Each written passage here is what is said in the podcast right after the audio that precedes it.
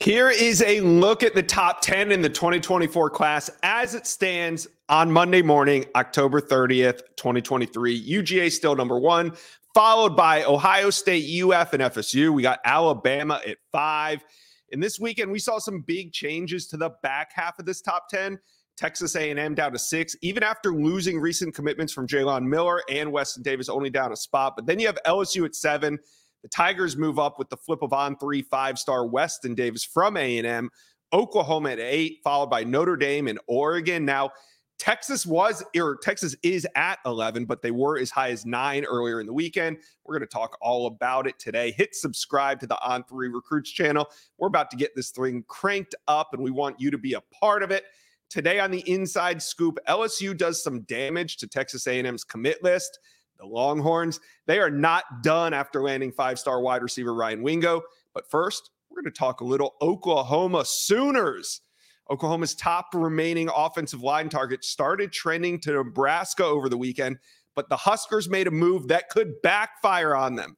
In this video, we're going to bring on the best OU recruiting insider in the business to break down the Sooners' chances at landing Grant Brix.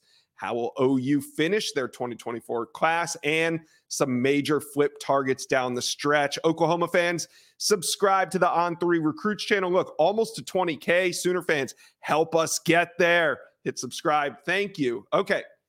Let's bring on my guy, Josh McCuistion from Soonerscoop.com. And before we get into this whole Grant Brix situation, OU did land a major commitment, four star safety.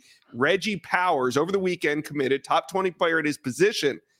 But Josh, the Sooners now have 27 commitments. We're getting down to those last few spots. What is the biggest remaining need for the Sooners left to fill before signing day? Well, uh, you, you, know, you with your lead in, you kind of answer your own question there. There's no question that offensive line still has some holes Oklahoma needs to fill. Uh, several commitments in the class already, but landing a guy like Grant Brix, uh, finishing with a guy like Eddie Pierre Louis out of Tampa. And obviously, Oklahoma hasn't given up on the chase for Jordan Seaton. I know that's an unlikely win for Oklahoma, but they're hoping to get him in for an official visit. At that point, you know, you kind of hope something something great can happen for Oklahoma. I'm sure that's yeah. their thought. So there, there's no doubt that offensive line is the area they still have to address and largely have filled most of their other needs in this class. Okay. Well, then let's just talk Grant Brix right now. Why don't we? The number three ranked interior offensive lineman in the country seemed like his recruitment was starting to lean toward Oklahoma. But then this past weekend, there was a shift. The Nebraska staff, they parked their equipment truck outside Bricks High School as a reminder of their presence in his recruitment. Josh, was this the big move that Husker fans think it was? Or is this a chance that it could actually backfire on them? It's an interesting conversation. Now, you, uh, my initial response, knowing what I do at Grant Brix, talking to people that are around him, and again, I can't say it enough. He handles recruiting very differently than any player I've ever covered, uh, and you know, roughly 20 years of doing this. He's a guy that doesn't even talk to the coaches a lot. This just isn't a guy that's very active with how he wants to, you know, or not active, but just very um, subdued with his recruiting. He's not a guy that that's what's on his mind all the time he really is a guy thinking about his team and just doesn't get into all the pomp and circumstance.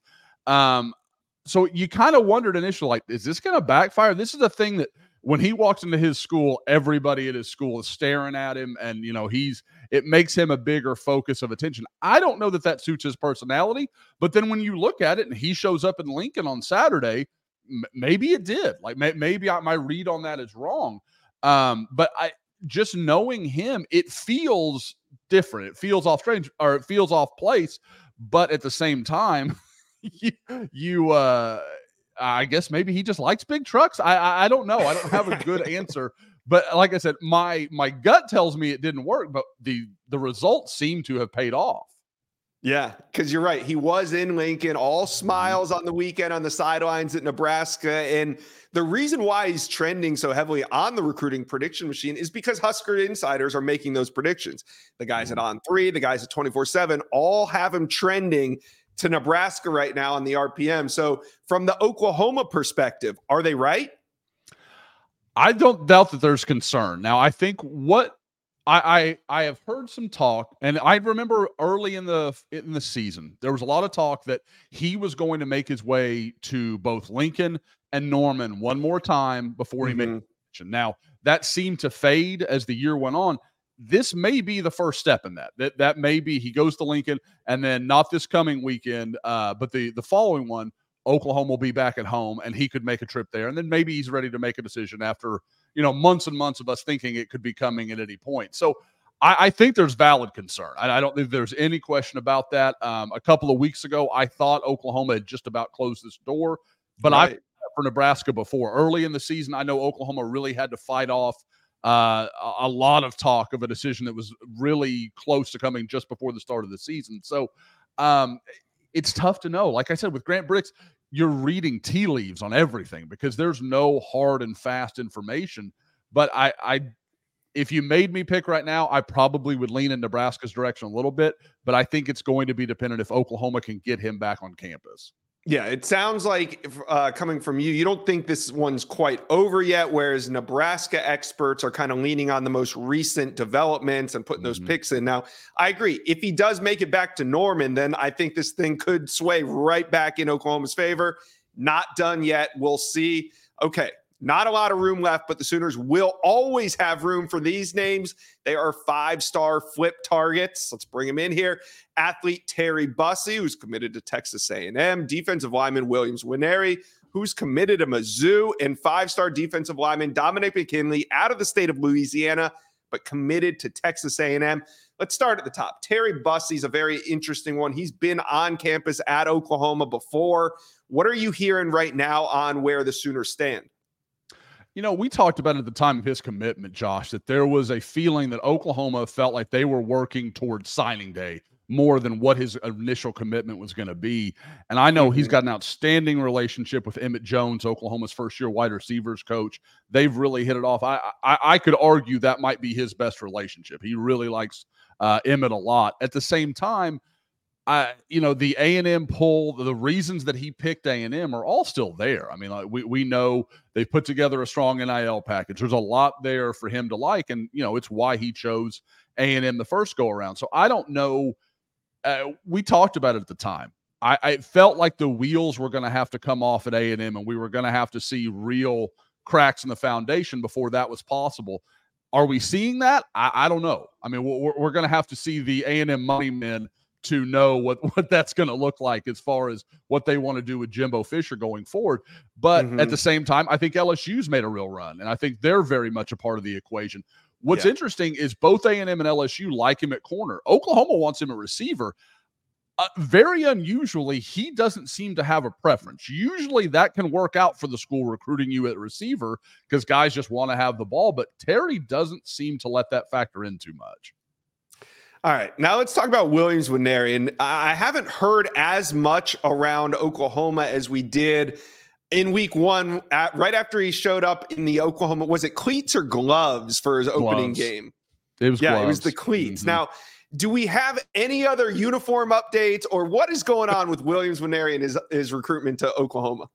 Yeah, you know, I, have never seen such a fashion-oriented Oklahoma fan base uh, as we have this year. But no, uh, with Williams, it, I think it's calmed down. I think you have to give a lot of credit to Missouri. It's because Missouri's on-field product has been so good. They look like they've made a real step forward, and that was kind of kind of like what I talked about with Terry Bussey. That was always the assumption: is if things go bad and things get shaky for that coaching staff, uh, o- Oklahoma could have a door. You know, the door could open for OU. But right now, both schools sit at seven and one and are going to be playing in the SEC next year. Like I, I don't right. know what Oklahoma's done to change the things that made Williams make that decision the first time around. Now, I know there's a lot of people that think that was, you know, more about the family made that decision. And that's fine if you want to believe that. But at the same time, the family's not going anywhere. They're still his family, they're still part of this equation.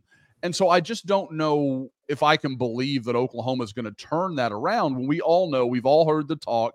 You know, Missouri Missouri rolled out the red carpet for Williams Nwaneri. They they are not going to be beaten on the things uh, NIL. The, you know the the state has packaged a real a real win for Missouri, the university. Um, so I, I again I, I don't know. Um, that I I find it all that plausible. It's not impossible, but I don't. I, I just again I struggle to find why that narrative is going to change. Uh, you know, with with a month or so to go now. Yeah. Hey, and we'll see what happens down the stretch if Williams Nwaneri can make it back to campus. But as of now, it seems like things kind of stalled out after those early season rumors. Now, one mm-hmm. more five star flip target though, and we're gonna go back to Texas A&M because their commit list is vulnerable, and we are seeing some cracks in their foundation. Drelon Miller has decommitted. Weston Davis flips. Terry Bussey looking at LSU and Oklahoma. Now we get to Dominic McKinley, and he's in the trenches. He's a five star. He's from the state of Louisiana. He's committed to Texas A&M, and I'm sure again it could be a Sooners and LSU battle trying to loosen him up from this Texas A&M commitment. What do you think?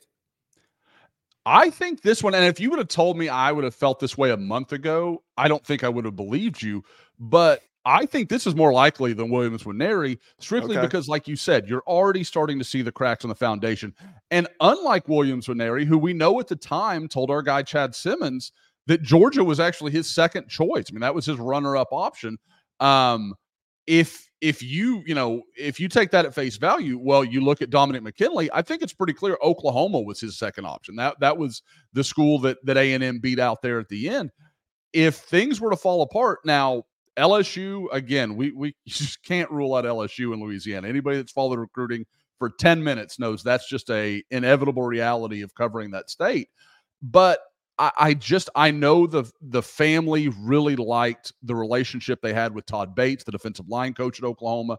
Uh, it's obviously a very faith driven program. You know, for for those that aren't familiar with kind of the pillars of Oklahoma, now think of a a very similar ideal to Dabo Swinney. There are a lot of um, uh, I guess I would say faith initiatives in, in, the way Oklahoma recruits. That's a big part of it. And I know that resonated with him, with his mother, um, and just the family in general. So I, I think that is part of the equation. But again, it's kind of one of those deals where Oklahoma needs things to get wobbly in College Station for this thing to change. Because if, if everybody stays, everybody remains. Obviously, that Texas A&M defense is playing well. It's hard to find many flaws, and especially with that defensive line and what they're doing. So I think mm-hmm. that's a mm-hmm. tough sell. But at the same time, if you see it get shaky, kind of like Terry Bussey, I, a visit back to Norman wouldn't be surprising. And then from there, anything's possible. Mm. All right. Well, as we said, these are some major flip targets. Oklahoma sitting at 27 total commitments for the 24 class, but they'll always have room for the names that we just mentioned. Josh McCuistion, thank you for dropping by the inside scoop. We'll see if OU can get back on track this weekend against Oklahoma State. Thanks for joining us. Anytime, Josh. Appreciate you. All right. So we're doing a live show, right? We're here in the studio. And guess what just happened? A major commitment. The Oregon Ducks, they landed Elijah Rushing, the former Arizona four star pass rusher, one of the best in the country, just committed to Oregon. Of course, we're live right now, but we have a video up on this YouTube channel right now. Go find it. I'm talking with Justin Hopkins about the Ducks' big commitment of Elijah Rushing. Just picked him up right now. Huge addition. Okay, we're going to get on with the show. It's time to talk a little Texas recruiting. Landing Ryan Wingo, Texas has their sights set on some major flip targets. A few months ago, the Longhorns looked like it was a long shot to land a top five class. Now, though, it looks like there's a legitimate path for them to do so. And in this video, we're going to uncover yet another recruit Texas is trying to flip from Auburn. Will the Horns be able to take advantage of a vulnerable Texas A&M commit list? LSU already has, and UF has two commits Texas would like to flip. Now, I remember back in May and June when Texas was sitting at 23 or 24 in the country. I had Jerry Hamilton on, and we used to play a game called Texas's Path to a Top 10 class, to a Top 5 class.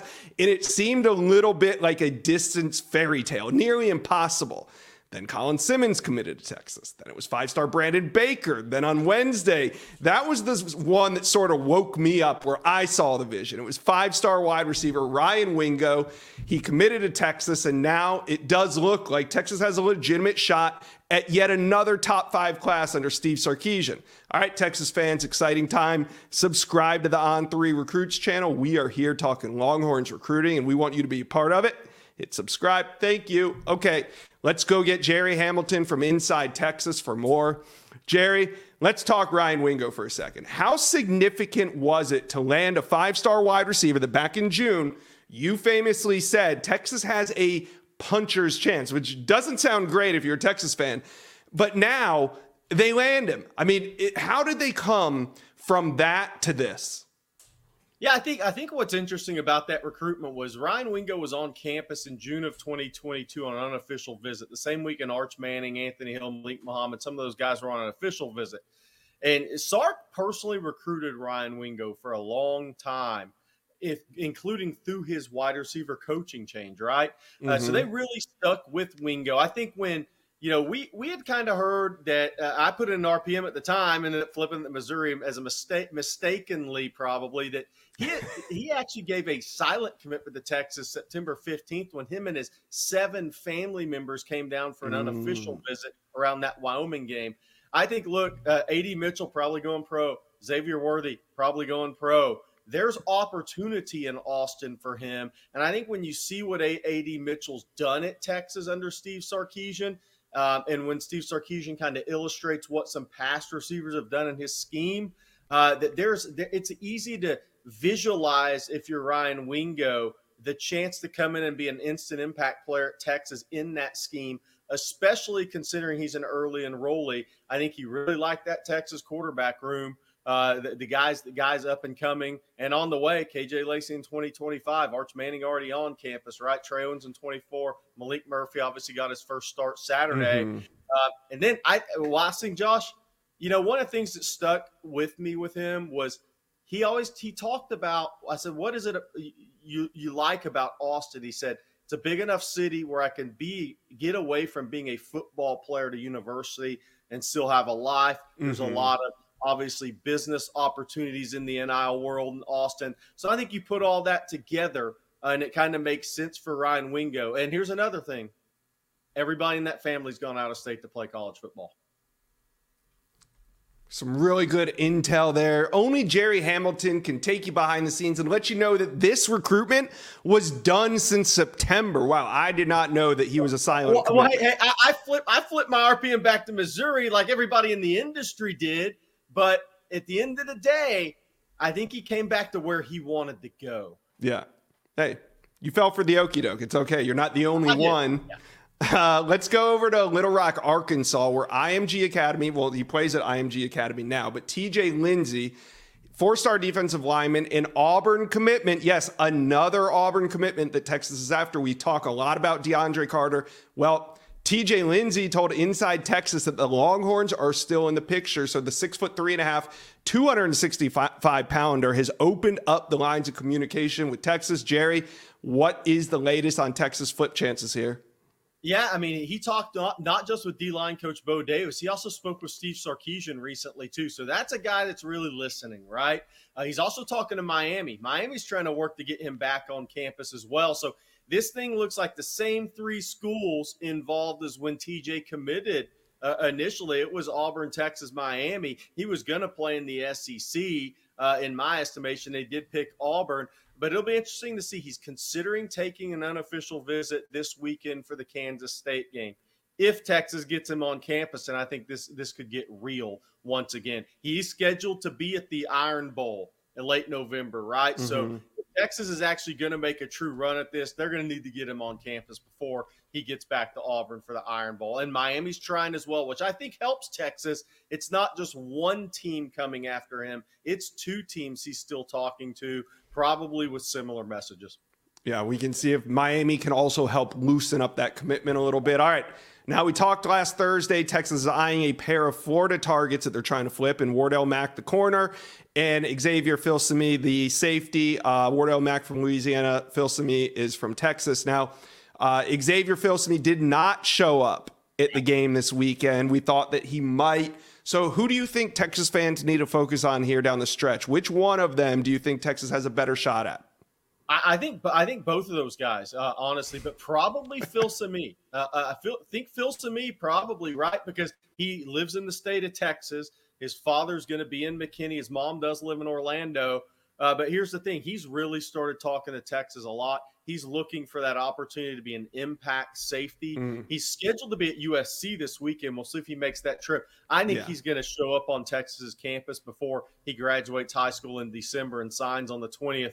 I think that I think Texas has a shot there with Filsaime. Uh, we'll see if Florida can hold him off. Wardell Mack, I, look, Texas has to get him back on campus for me. The thing about Wardell is he he really likes the idea of being living in the state of Florida and going to college. That's something that Texas – LSU have to overcome. Something I think Florida State's still been hitting Wardell on throughout the season. Wardell's supposed to be at that FSU Miami game coming up. So I would say Phil same me, even though Mack's the one who had has made an official visit to Texas and been in contact with Texas longer.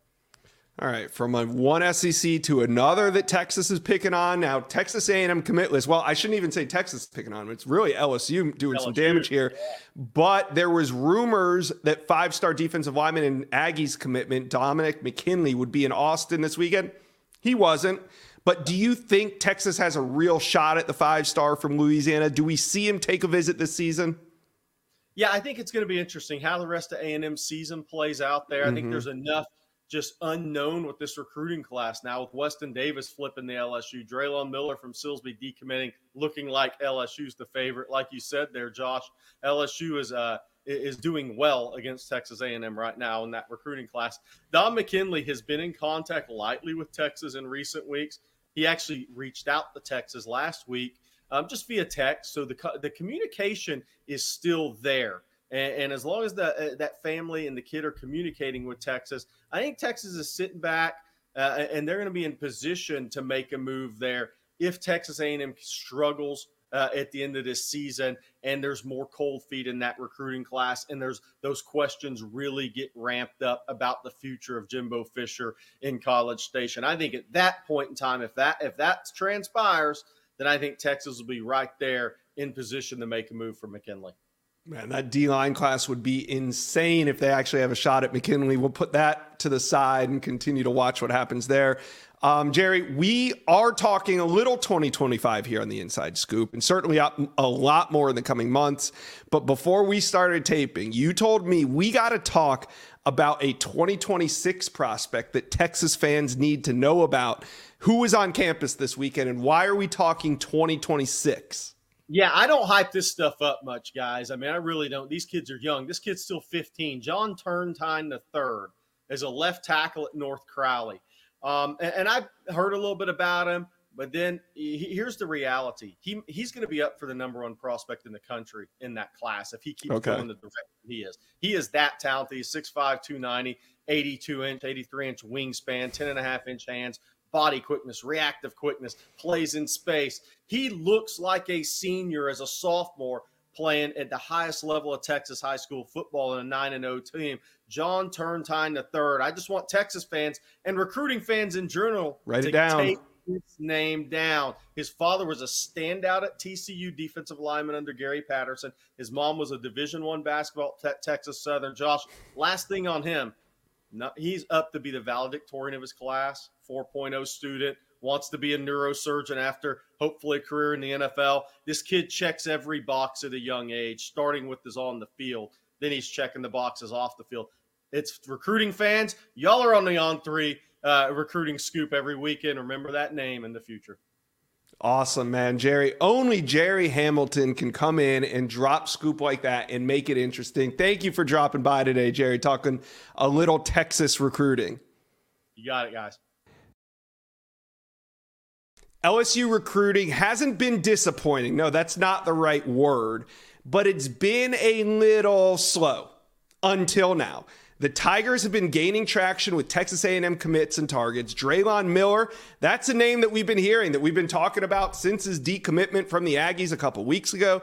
Terry Bussey, the five-star athlete, he was in Baton Rouge a few weeks ago, but then he was back in College Station this weekend. So LSU and A&M, Jimbo and Brian Kelly, they are throwing haymakers at each other in the middle of the ring right now figuratively speaking, of course. But this weekend, LSU delivered a major blow to Jimbo Fisher's 2024 commit list when they flipped on three five star offensive tackle Weston Davis. In this video, we're going to figure out if there are more Texas A&M flips in the works, what LSU needs to close out the 2024 cycle, and we're going to talk top 2025 quarterbacks Bryce Underwood and George McIntyre. LSU fans, subscribe to the On Three Recruits page. We are growing this thing. We want you to be a part of it. Hit subscribe for me, please. Okay, Let's bring on our expert, Shea Dixon from the Bengal Tiger.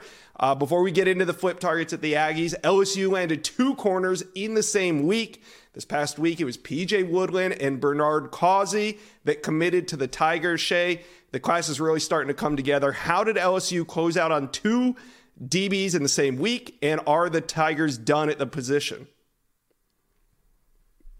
We'll see. And look, these were two guys that were committed to Mississippi State and PJ Woodland and then Ole Miss and Bernard Causey. Causey's a Louisiana native and PJ Woodland's coming out of Hattiesburg, Oak Grove area, so South Mississippi, not too far from Baton Rouge. But anyone who's watched LSU play right now, Josh, knows that corner and the really the DB position is one they want to address. And in back to back years, they've gone heavy on the transfer portal. And it paid off a year ago. This year, it's been more of a shaky road with them and they want to go back to developing high school pros- prospects, bringing mm-hmm. back that DBU moniker. And I think a big way to do that is load up on corners. And they've got a handful already committed.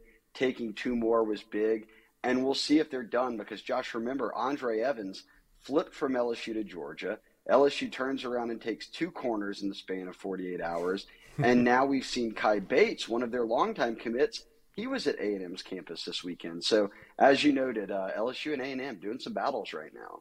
Yeah, it's fun to watch. Uh, LSU moves deep into the top 10 with the flip of on three five star Weston Davis. They're currently sitting at number seven. And I just want to know what was the turning point? Because this kind of flew under our radar. As much as you've been on the show, we've never talked Weston Davis. So what was the turning point where Davis flipped from A&M to LSU? Yeah, I mean LSU was his first out-of-state offer when it comes to Power Five programs, you know, and really they've stayed on him from the start. And when he committed to Texas A&M at the end of June, leading into it, there was a lot of buzz that it was going to be LSU. People had on three RPM picks on LSU.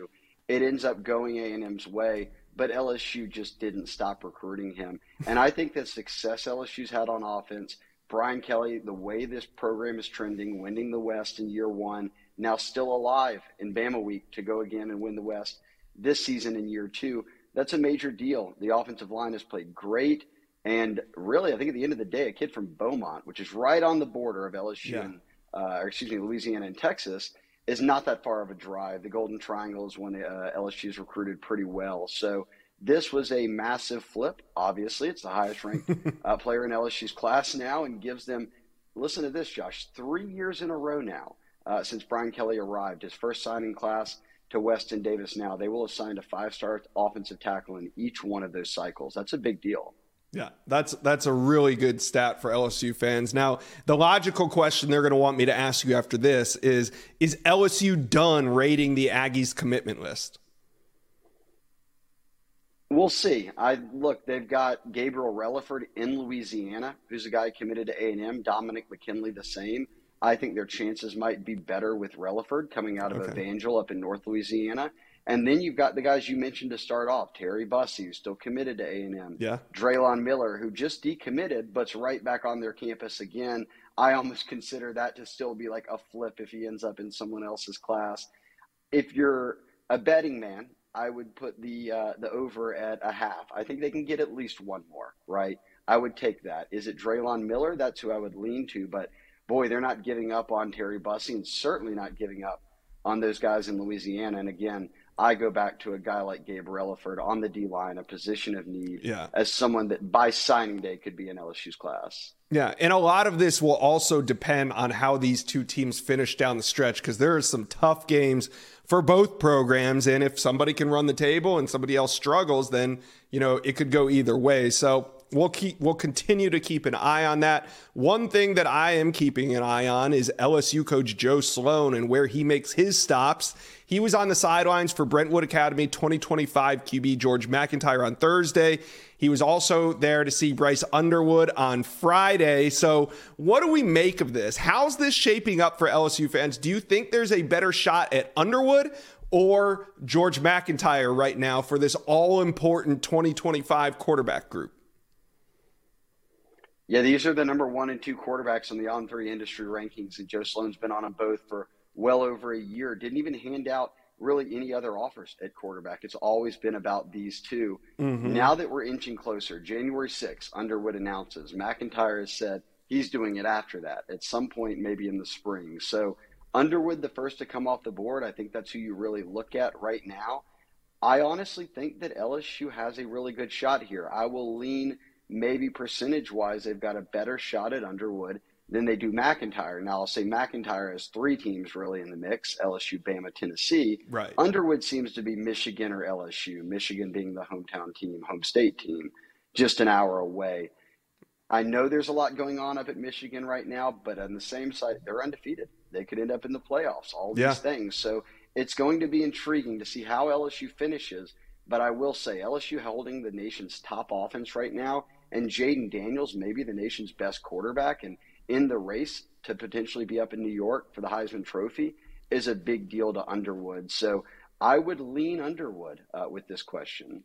All right. Well, we are also heavy with Colorado fans, and I think they would put their team in the running for Underwood as well. Bryce Underwood did make a visit out to Boulder a couple weeks ago and seemed to enjoy it. So, but I agree with you. I think right now the front runners in this one are probably Michigan and LSU. And like you said with McIntyre, it's a three team race, but LSU is the common denominator here for the number one and number two ranked quarterbacks.